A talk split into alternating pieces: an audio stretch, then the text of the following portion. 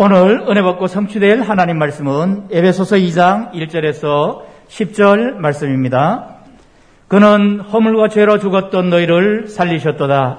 그때의 너희는 그 가운데서 행하여 이 세상 풍조를 따르고 공중의 권세 잡은 자를 따랐으니 곧 지금 불순종의 아들들 가운데서 역사는 영이라. 전에는 우리도 다 그 가운데서 우리 육체의 욕심을 따라 지내며 육체와 마음에 원하는 것을 하여 다른 이들과 같이 본질상 진노의 자녀였더니 극률이 풍성하신 하나님이 우리를 사랑하신 그 큰 사랑을 인하여 헌물로 죽은 우리를 그리스도와 함께 살리셨고 너희는 은혜로 구원을 받은 것이라 또 함께 일으키사 그리스도 예수 안에서 함께 하늘에 앉히시니 이는 그리스도 예수 안에서 우리에게 자비하심으로써 그 은혜의 지극히 풍성함을 오는 여러 세대에 나타내려 하심이라. 너희는 그 은혜에 의하여 믿음으로 말미암아 구원을 받았으니 이것은 너에게서 난 것이 아니요 하나님의 선물이라. 행위에서 난 것이 아니니 이는 누구든지 자랑하지 못하게 함이라. 우리는 그가 만드신 바라. 그리스도 예수 안에서 선한 일을 위하여 지으심을 받은 자니 이 일은 하나님이 전에 예비하사 우리로 그 가운데서 행하게 하려 하심이니라. 아멘. 신앙 고백합니다. 주는 그리스도시요 살아계신 하나님의 아들이십니다. 아멘. 우리 해외 성도들 같이 서로 다 인사합시다. 정체성을 회복합시다. 이거 되는 말씀 가지고 선한 일을 위하여 지어심을 받은 자라는 제목으로 말씀을 드립니다. 지난 한 주간 기도하는 기쁨을 체험해라 그랬는데 한 주간 동안 이라도 기도의 기쁨을 체험했습니까? 하나님을 사용하지 말고 하나님을 내 필요에 이용하지 말고 하나님을 즐거워하라. 유명한 신학자의 말입니다. 하나님을 즐거워, 하나님 자체만으로, 어? 하나님 자체만으로 하나님을 생각하면 왠지 기분이 좋고 편안하고 모든 근심 걱정이 사라지는 이런 즐거움, 메이저리거 야구 선수였다가 유명한 전도자가 된 빌리 썬데이 목사님이라는 분이 있습니다. 이분이 이런 말을 했어요. 당신의 기도에서 우울함을 끄집어내고 환호성을 집어넣어라. 기도 내용들이 대부분 다 우울해요. 뭐 주세요, 고쳐주세요, 도와주세요, 해주세요, 해주세요, 해주세요. 전부 우울해요, 우울해. 이걸 다 끄집어내고 환호성을 집어넣어라. 의미 있는 말이지요. 많은 기도가 감사하는 환호성 기도보다도 뭔가 아쉽고 뭔가 모자라가지고 그 부분을 좀 채워달라는 애절하는 구걸하는 이런 기도가 많지요. 그런데 우리는 이런 기도의 수준을 뛰어넘어야 돼요. 하늘 보좌의 축복을 누리는 차원이 다르는 기도를 해야 돼요. 성삼이 하나님께서 이미 내게 주신 해분이 파워, 해분이 이 탤런트, 해분의 미션, 해분이 블레싱. 이 어마어마한 축복을 하나님이 주셨는데 이 넓이와 깊이와 높이와 이 길이 그것 단지 이 기도를 통하여 풍성하게 체험하는 그러하는 언약적 기도의 사람 되기를 바랍니다. 사도 바울은 오늘 본문인 에베소서 2장에서 우리가 하나님께로부터 받은 영적 지위, 이 spiritual 이 포지션 여기에 대해서 그렇게 눈을 좀 열어봐라. 우리에게 주어진 영적인 지위를 깨닫는 것이 신앙생활에서 가장 중요하다. 내가 어떤 지위에 있는가? 나의 신분이 어떻게 변했는가? 제대로 깨닫지를 못하면 이미 주어진 해분리 블레싱을 다 놓치게 되고 맛을 보지 못해요. 신앙생활이 얼마나 행복하고 즐겁고 풍성한지 초대교회 성도들은 올인 했는데 그 맛을 모르니까 이해를 못하죠. 사도 바울은 우리의 이 변화된 신분이 오늘 말씀 제목처럼 선한 일을 위하여 지으심을 받은 자다. 라고 하는 이런 사실을 강조하고 있잖아요. 선한 일을 위해서 지으심 받았다. 영계 모든 성도들 이번 한 주간 동안도 계속해서 이 제목만이라도 묵상하면서 이 변화된 신분에 걸맞는 삶을 어떻게 사는지 답을 얻고 하나님의 선한 일을 행하는데 최고로 쓰임 받는 증거 있기를 점으로 축복합니다. 그럼 첫째로 재창조 인생입니다. 자, 1절을 봅니다. 그는 허물과 죄로 죽었던 너희를 살리셨도다. 사도 바울은 우리의 과거가 허물과 죄로 죽었던 상태였다고 언급하고 있습니다. 허물과 죄로 죽었던 상태. 이 말은요, 영적으로 죽어 있었다. 육체의 죽음은요, 육체가 영혼이 분리되는 거. 육체와 영혼이 분리되는 것을 죽었다 그러죠. 영적인 죽음이 뭐냐? 하나님과 내가 분리된 상태. 이게 죽은 상태예요. 하나님과 나와 분리된 상태. 허물 여기 보니까 육체 이 허물이란 말 나오는데 원어적으로 어 무슨 말이냐? 들어가지 말아야 할 땅을 들어가는 것을 말합니다. 다시 말하면 해야 될 일을 하지 않고 하지 말아야 될 일만 하는 거예요. 이걸 허물이라 그래요. 허물. 하지 말아야 될 건 하고 해야 될 것은 하지 않는 것. 이 죄라고 하는 것은요, 화살이 관역을, 이? 하말티아 화살이 관역으로 가장 빗나갔다. 이런 뜻이에요. 이 죄란 말. 그래서 해야 될 일은 해, 하지 않고 해야, 하지, 해야 될 일을 하지 않고 하지 말아야 될 일만 한다. 이 죄요, 죄. 빗나가 버렸다. 다시 말해서 허물과 죄는 하나님께서 원래 인간에게 주셨던 영적 질서를 벗어난 것. 하나님의 창조 질서를 벗어난 것. 하나님 옆에서 하지 말아야 될 일을 하고 해야 될 일을 하지 않는 그런 청개구리 같은 그런 행동을 인간이 한 것이고 지금 또 반복하고 있다. 이 일을 맨 처음에 한 아담이 이 후손인 모든 인류는 다 이 문제에 다 빠져 있어. 이 문제 속에 빠져 있어. 범죄한 인간. 그 순간부터, 그 순간부터 죄인된 인간은 거룩하신 하나님과 함께 할 수가 없죠. 죄를 지었으니 하나님을 떠나게 되지요. 이렇게 하나님과 분리된 것을 영적으로 죽어 있는 상태라. 불신자들은 다 죽은 상태예요. 좀 멀쩡한 것 같은데 영적으로 다 죽은 상태. 하나님 없으니까.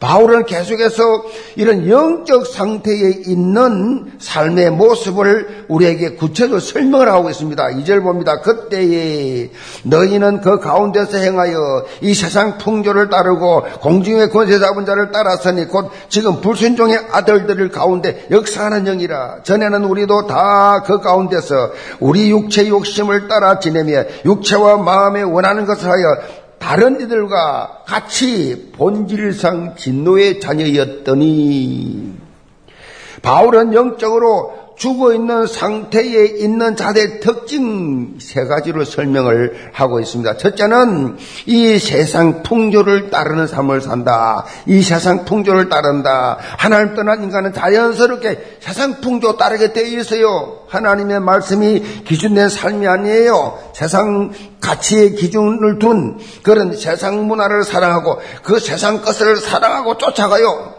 둘째는 공중옷에 잡은 자, 곧 사단, 마귀의 종로릇을 하고 산다. 세 번째는 육체의 욕심을 따라 생활한다. 육체의 욕심을 따라 생활한다. 사도 바울은 이런 세 가지 특징을 간단하게 요약을 해서 본질상 진노의 자녀. 그렇게 정리했습니다. 본질상 진노의 자녀. 근본적으로 하나님의 진노를 받아서 영원한 멸망길로 갈 수밖에 없는 운명에 빠진 그것이 바로 하나님 떠난 인간의 본질이다. 그런 말이에요. 이것이 과거 우리의 모습이었다는 것입니다. 자, 이런 삶의 특징이 사단의 12가지 영적 흐름을 따라 가게 되어 있어요. 창세기 3장 이후에 인간은 하나님의 창조 원리와 완전 다른 것. 성삼이 하나님과 소통돼야 하는데 오히려 사단과 그야말로 그 귀신들과 접신 운동하고 바로 이것이 네피림 운동을 하고 3단체 뉴에이지 맹상 같은 것으로 지금 현재로 전 세계를 다 장악해 버렸어. 명상에 수억 명들이 들어와서 명상하고 있어. 이런 사단은 12가지 이 흐름을 세 분류로 나누고 있습니다. 먼저 사람 중심의 생각입니다. 사람 중심의 생각. 창세기 3장 자기 중심, 창세기 6장의 물질 중심, 창세기 11장의 세상 성공 중심의 삶을 살도록 계속 끌어갑니다. 두 번째로 우리를 미혹하게 하는 것이 세 가지입니다. 그것이 뭐냐? 사도행 13장의 무속, 사도행 16장의 점술, 사도행 19장의 이 우상문화 마지막으로 눈을 어둡게 만드는 여섯 가지 불신자 상태 근본 문제, 영적 문제, 정신 문제, 육신 문제, 내세 문제, 후대 문제. 자, 이렇게 이것이 바로 사단이 주는 열두 가지인데 이렇게 도합 열두 가지가 인간을 영원한 멸망길로 인도하는 사단의 영적 흐름입니다. 자, 사실 이것은 범죄한 인간 스스로 절대 빠져나올 수 없어요. 아무리 돌을 닦아도, 아무리 책을 많이 봐도, 아무리 양심적으로 살아도 빠져나올 수가 없어요. 자, 계속해서 빠져나오려고 그러면 계속해서 이상하게 더 깊은 늪에 빠져들게 돼 있어요. 뭔가 하면 할수록 더 심각한 영적 문제 빠지게 돼 있어요. 어떤 담배 꼴초가 담배를 끊으려고 은단을 하루 두 통씩 먹었어요. 은단 두 통씩을 먹었는데 은단 중독자가 됐어. 그래서 이번에는 또 은단 끊기 위해서 담배를 하루 두 갑씩 피웠습니다. 그래서 다시 담배 중독자가 됐습니다. 우스갯소리인데 이렇게 답이 없는 행동을 인간은 지금도 계속 반복하고 있어요. 우리나라에서 제일 모순된 공기업이 있습니다. 그 공기업이 어딥니까? 담배 인삼공사입니다. 지금은 KTN 뭐 KTNG 뭐 이렇게 이름을 어, 회사명을 바꿨는데 그 회사의 그 기업명을 보면 재밌어요. 바른 기업, 깨어있는 기업, 함께하는 기업, 갱년 이념 아래서 고객과 함께 상상하고 보다 나은 삶을 실현하기 위해서 노력하고 있다고 자신들의 기업을 선전하고 있습니다. 그런데 모순되지 않습니까? 뭔가가 담배와 인삼이 어울립니까? 담배 인삼 공사. 이 KTNG를 놀리는 말이 있습니다. 담배로 버린 몸 인삼으로 보신하자. 이게 뭐요? 병 주고 약 주자. 그런 말이에요. 병 주고 약 주는 거예요. 영적으로요. 인간의 삶이라는 것이 이런 모순된 상태에 지금 빠져 있어요. 자기 문제도 해결 못하는 무당 점쟁이한테 가서 답을 달라고 그게 답입니까? 답을 달라고 심지어 교회를 다니면서도 답이 없어가 기도해도 응답 못 받으니까 예배 시간에 응답 못 받으니까 점쟁이 찾아가 용하다는 점쟁이 찾아가 그 심진송이가 그런 말 했잖아요 심지어 목사도 온다고 왜 오냐 목사가 어디 개척하면 좋겠냐고 그게 목사입니까? 심진송이가 이혼을 몇 번 했어요? 얼굴 봤습니까? 여러분 전에 얼굴 뭐 텔레비나 봤어요? 얼굴이 썩어도 그런 썩은 얼굴 없습니다. 나 그런 얼굴 본 적이 없어요. 완전히 귀신 앞에 시달리는 장로고사 딸이에요. 귀신 앞에 잡혀가지고는 그게 답을 달라고 줄을 서요. 예약해야 할 수 있어요. 답입니까 그게? 시간이 흐르면 흐를수록 더 심각한 상태에 빠질 수밖에 없다. 하나님의 이 은혜를 받지 못하면 여러분 이 땅에 살면서 예수를 믿으면서도 그 사는 내용을 보면 그 불신자 비슷해. 불신자들 보면 하나 해결하면 또 문제 오고 또 하나 해결하면 또 문제 계속 문제 속에서 근심 걱정 불안 염려 속에 살다가 죽어요. 하나님 떠난 인간의 삶의 모습.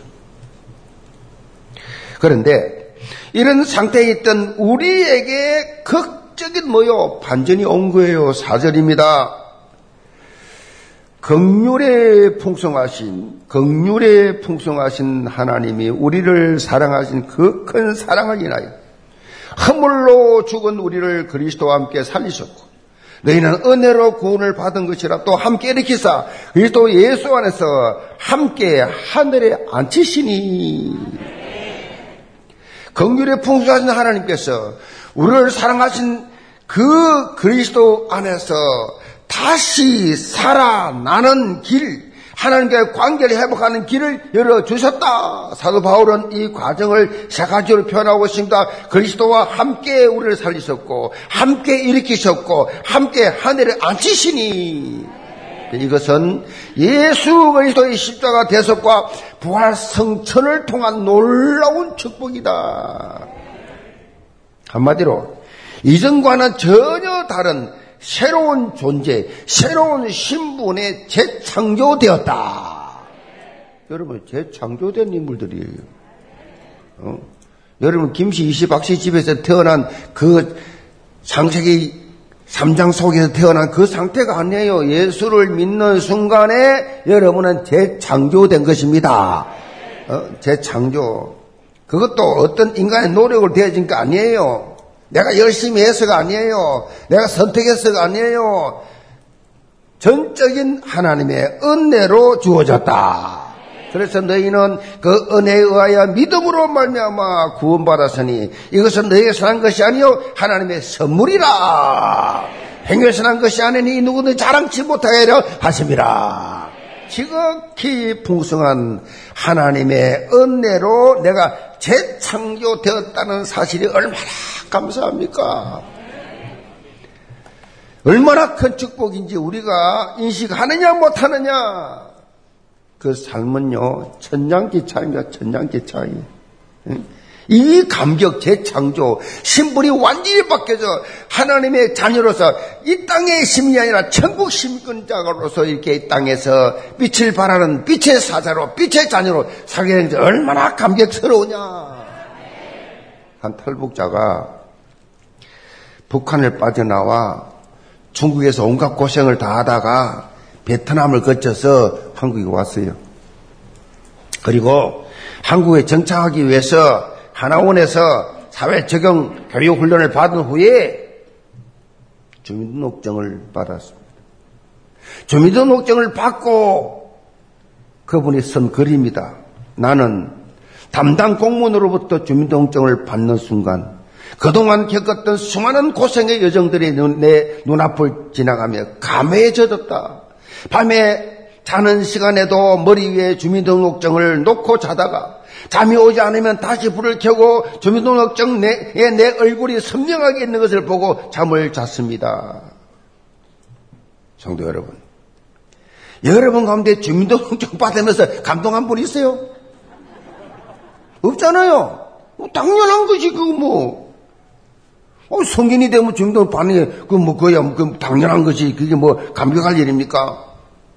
그러나, 목숨을 걸고 탈북한 사람은 이 대한민국 주민등록증이 얼마나 소중한가를 여러분이 절대 체험 못한 그 감동이 있는 거예요. 영성학자 브레닝 매닝이 이런 말 했어요. 우리 오늘날 그리스도인들은 은혜를 많이 말하지만 사실 은혜를 부인하고 있다. 말로는 은혜를 말하지만 삶에서는 은혜를 멀리한다. 은혜, 은혜. 말로는 잘해요. 실제 삶 속에 은혜 받은 모습 없어요. 무슨 말입니까? 많은 분들이 내가 재창조되었다는 은혜의 이 가치를 놓치고 산다. 그 말이지. 싹 다 속고 있어요. 내가 재창조된 인생을 살게 된 것은 예수 그리스도의 십자가의 대속으로 환산할 수 없는 대가를 치르고 내게 주어진 이 재창조, 하나님의 자녀라는 신분과 권세, 이 모든 저주에서 빠져나온 이 놀라운 은혜의 그 가치를 영계 모든 성도들 24시 누리시고 감사하면서 영적 성장이 되기를 제문으로 축복합니다. 두 번째로 글작품 이생입니다. 자, 10절을 봅니다. 우리는 그가 만드신 바라 그리스도 예수 안에서 선한 일을 위하여 지으심을 받은 자니 이 일은 하나님이 전에 예비하사 우리로 그 가운데서 행하게 하려 하심이라. 사도 바울은 하나님의 전적인 은혜로 신분 변화의 축복을 받은 우리가 얼마나 소중한 존재인지를 깨닫고 하나님이 원하시는 삶을 살아야 이제는 된다고 강조를 하고 있어요. 특별히 우리는 하나님께서 만드신 존재라는 사실을 말씀하고 있어요. 하나님이 나를 만드셨다. 우리는 그가 만드신 바라. 이걸 묵상해 보세요. 하나님이 나를 만드셨어요. 단순한 것 같지만은요, 원어적으로는 아주 중요한 의미가 있습니다. 만드신 바라는 것을 원어적으로는 포이에마, 포이에마라고 하는데 이 포이에마는 작품이란 뜻이에요. 작품. 이 포이에마라는 단어에서 시를 의미하는 영어 단어 포엠이 나왔어요. 이 문학적으로 가장 함축적이고 가장 아름답게 표시하는 것이 바로 시잖아요. 우주 만물이 다 하나님의 작품이고 그 가운데 가장 아름다운 작품, 가장 최고의 가치가 있는 그 작품이 뭐냐? 나요, 나. 우리예요, 우리. 어? 옆에 있는 분들 한번 인사해 보세요. 서로 인사하세요. 하나님의 글작품입니다. 다시 한번 다른 사람하고 성도님은 하나님의 글작품입니다. 하나님 글작품이라니까요. 그래서 같은 사람이 하나도 없어요. 이 손바닥만한 얼굴에 같은 얼굴이 하나도 없다니까. 어? 70억 인구에 신기하고 놀라지 않아요? 흑인도 백인도 황인도 같은 사람이서 하나님의 작품이라 하나님 작품이기 때문에 같은 게 없다니까요. 비슷한 건 있어도 똑같은 거 없다, 없어요. 예? 하나님 글작품. 그래서요, 매주 예배를 드리는 이 현장이 어떤 현장입니까? 매주 하나님의 작품 전시장이에요. 아멘. 하나님이 다 만든 작품 전시장이에요, 이 전시장이. 그 사람들 자주 보면 참 재밌어요. 제가 앉아서 어떤 때는 차를 타고 앉아서 지나간 사람들이 볼 때가 있어요. 보면요. 참 재밌어요. 어쩌면 표정이 다르고, 뭐, 행동이 다르고, 걸음부리가 다르고, 얼굴이 다르고, 다 다른지 신기하고 놀라워. 이런 하나님이 작, 만든 작품이라고 생각 때문에요. 하나님 만든 작품 미워하면 어떻게 돼요? 하나님 화열나요. 하나님 화난다고. 그 성도를 미워하면 안 돼요. 하나님 작품이라니까 마음에 들든 안 들든 상관없어. 그건 여러분 기준이지 하나님 기준 아니야. 아멘. 눈이 찢었든지 뽑혔든지. 하나님의 작품 전시장이에요. 하나님의 최고 이 전시회가 예배 드릴 때 진행되고 있는 거예요. 그렇다면 여러분의 모습이 어때야 되는가? 세상 짐다 지고 교회 나와가지고 그냥 하, 외로워가지고 힘들어가지고 어? 얼 표정까지 찡그려가지고 해상짐 다진 것 같이 그럼 되겠어요? 그런 모습 그렇게 되면 안 되지요. 정말 나를 구원해 주신 그 하나님 놀라운 은혜, 이 장세의 현장에서 나를 빼 주신 하나님의 은혜 너무너무 감격 감사하는 모습이 돼야지. 얼굴이 참 상기돼 가지고 빨하구리 막 보는 순간에 그 새 가족들이 오면 그러지요. 영교의 첫 인상 교인들이 너무 밝다, 너무 친절하다.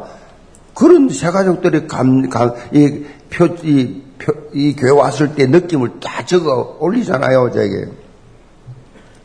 그래서요, 이 EMS 사가족 담당들은 일단 인상이 좋아야 돼요. first impression. 사람이 딱 보는 순간에 인상이 좋은 사람이 안내도 하고 이래야 돼. 너무 표정이 안 좋고 너무 세상 관심이 많은 사람 저거 여러분 어두워서 좋겠어요. 니나 좀 바로 해라 니나. 우리가 하나님의 걸작품이라는 영적 절대 가치의식을 가지고 살면 다른 사람의 뭘말 한마디에 흔들리지 않습니다.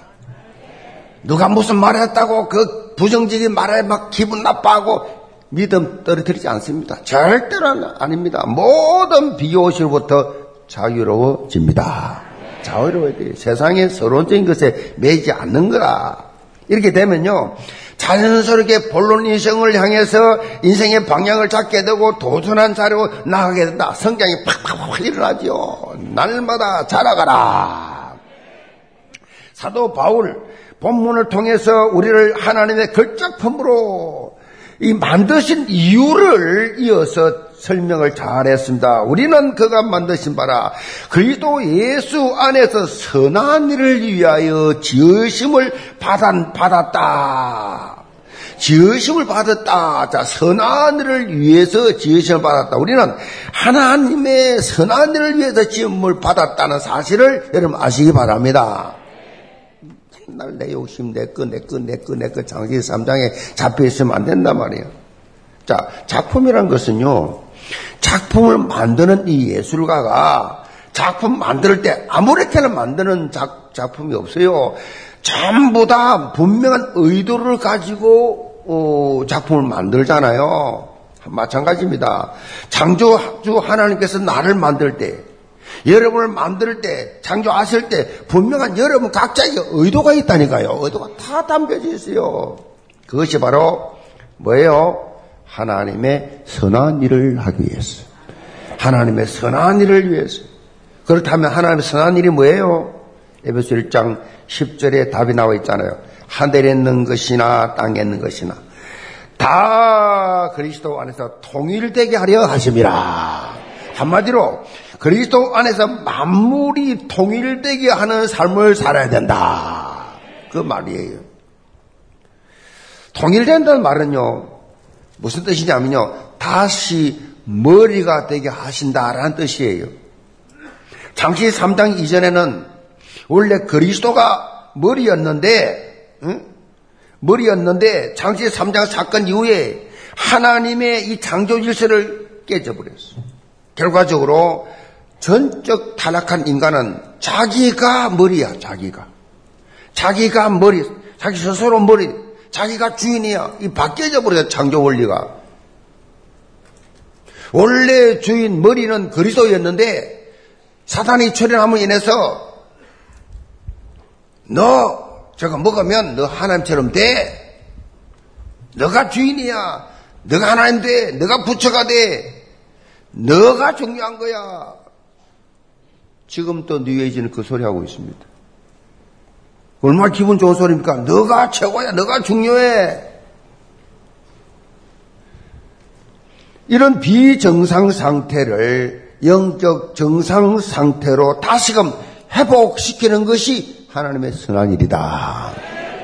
예수 그리스도를 우리 개인과 가정과 이 교회와 사회에 다시 머리되게 하는 역할. 그걸 감당해야 하도록 우리에게 천명, 소명, 사명이 주어졌다는 것입니다. 이걸 간단하게 요약하면 그게 뭡니까? 그리스도가 머리 되게 하는 그것이 무엇입니까? 그게 무슨 선한 일입니까? 선한 일이 뭡니까? 선도, 성교와 전도예요. 그것이 237 나라 5천 종족 복음화의 미션을 실하는 것입니다. 그것이. 제가 지난 금요일 청년회가 준비한 237 정탐권 보고서에 대해 보고를 받았습니다. 제가 청년회 특강을 하면서 청년들에게 이 미션을 주었습니다. 237 나라 5천 종교, 237 장로 세우고 거기에 따르는 모든 이 구성원을 전부 다 팀을 짜서 2, 3, 7 나라를 복음하기 위해서 우리는 이 조직을 짜야 된다. 그랬더니 일사불란하게 완성을 했어요. 책 다섯 권. 2, 3, 7 나라. 분석, 파악, 정보. 자, 이건 책이란 것은 만드는데, 책은 이제 만드는, 만드는데, 그 말에 나옵니다. 만드는데, 이 책을 만들어버리면 그건 업그레이드 안 되잖아요. 그래서 앱, 앱을 통해서 이 정보 시스템, 뭐 어마어마하더만 보는데 깜짝 놀래. 그렇게 스케일 큰지 몰라요. 전 세계를 아울러서 이거 정보를 알아야 되니까, 어? 엄청난 자료와 경비가 들더라고. 자, 237 나라 선교, 이 로드맵을 이제 세우는 기초 자료를 세우는데, 자, 하나님 앞에, 자, 이 정탐꾼 보고서를 바탕으로 선교 전략을 가지고 우리 추진해 나가야 되는데, 미비한 부분은 계속 업그레이드 하면서 237 나라 5천족 보고말을 향해서 이 봄의 열정을 가지고 올인해 나가는 것이 지상 최고의 선한 일이에요. 하나님께서 우리 주신 성교 주도권을 놓치지 말아야 됩니다. 영계는 성교를 위해서 시작된 교회입니다. 영계 모든 성도들 우리에게 주어진 천명, 서명, 사명 굳게 붙잡고 237 미션 실현의 주역으로 여러분 글작품 남기는 인생 되기를 주임으로 축복합니다. 결론입니다. 유엔의 식량 어, 농업기구 FAO의 보고에 의하면 기후와 이 환경 변화 등으로 사막 메뚜기가 기성을 부리는 일이 자주 발생하고 있다. 여러분 뉴스 봐서 알겠지만 이 사막 이 메뚜기 때는요 메뚜기 종 중에서 가장 파괴적인 종인데 어느 한 지역에 머무는 것이 아니라 주로 아프리카를 중심으로 해서 막 그 피해가 커져 인도, 파키스탄, 중국에까지 그렇게 그 영향을 확 미칩니다. 이 메뚜기 떼가 사람의 손가락만한 이 메뚜기가 대륙을 이동하는데 여러분 이 대륙을 이동하는데 어마어마한 거리를 가는데 어떻게 이 손가락만한 메뚜기가 그렇게 이동을 합니까? 궁금하지 않으세요? 그 답이 뭐냐? 이 사막 메뚜기들이 하루에 200km씩을 이 기류를 타고 이동하는데 해발 2,000m까지 올라요. 해발 2,000m. 2,000m까지 고도 올라타고. 제가 왜 이 말씀을 드립니까? 우리가 하나님의 선한 일을 하기 위해서는 우리의 힘과 우리 수준으로는 못합니다. 안 됩니다. 우리가 어떻게 2, 3, 7 나라 5천 점 복음합니까? 못합니다. 그래서 중요한 것이 뭐냐? 성령의 바람을 타야 됩니다. 이 메뚜기들이 기류를 타고 가, 거든요 기류를 타고 어, 바람 바람을 타고 우리는 성령의 바람을 타야 돼요. 초대교회의 놀라운 현장 변화도 성령의 역사였습니다. 마가다락 방에 이 불같은 바람 같은 성령이 임한 이후에 사도들과 제자들이 놀라운 현장 변화 주역되었습니다. 그들은 가진 것도 없습니다. 배운 것도 없습니다. 그런데 그들이 세계보험의 주역으로 될 수 있었던 이유가 뭐냐? 성령의 놀라운 바람을 타버렸어요. 바울이 무슨 힘이 있습니까? 몸도 안 좋습니다. 배경도 없습니다. 아무것도 없습니다. 이 바울이 원하는 성령의 바람을 현장으로 확 성령인도 받고 여러분이 생명을 살리는 유일성의 복음을 선포할 때 성령의 바람이 부는 점이 되시 바랍니다. 여러분이 인본주의 쓰고 잔머리 굴리고 맨날 부신앙적인 그거는 허감이 꽉 차는 것이고 여러분이 살, 교회 살리겠다고 영을 살리겠다고 지역 살리겠다고 민족 살리겠다고 세계 살리겠다고 여러분 기도하면서 여러분이 나누는 그 대화 속에 성령 바람이 부는 점이 되시 바랍니다. 성령 바람이 확 성령의 사람이 성령의 바람 부는 거예요. 우리는 못해요. 성령이 하시면 할 수가 있다. 영계 모든 성도들 삶의 현장에서 이런 생명 살리는 하나님의 선한 일. 이거 안 하잖아요. 1년 내내 한 명도 어느 누구에도 입을 열고 보험 전하지 않잖아요. 하는 분도 많이 있지만은 꽤 오래 다닌 분도 안 하잖아요. 특히 장로들 안 하잖아요. 권사들 오래 다닌 분들 안 하잖아요. 언제 얼마 안 되는 분들이나 복음 최근에 깨닫고 흥분대가 떠들지 오래된 분들 말로만 은혜, 은혜, 말로만 용어 잘잘잘 외우지 하나도 실천 안 하잖아요. 실행 안 하잖아요. 나 속이고 너 속이고 사단이 속습니까? 성령이 속습니까? 그거 언제까지 그렇게 계속 살 거냐고요.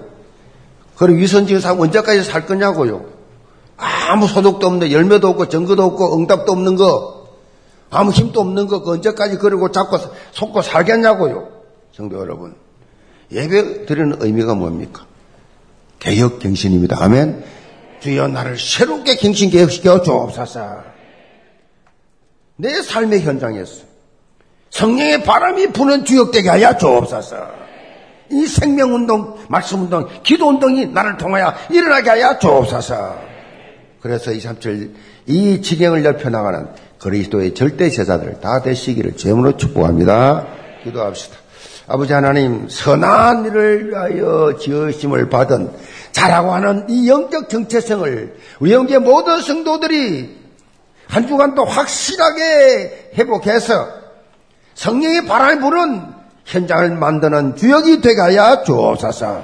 그 속에 모든 치유, 모든 회복, 모든 부성함이 되어진다는 사실을 깨닫고 모든 성도들이 재창조 인생, 그 작품 인생이 다 되게 하여 주옵소서. 예수 선 받들어 기도합나이다. 아멘.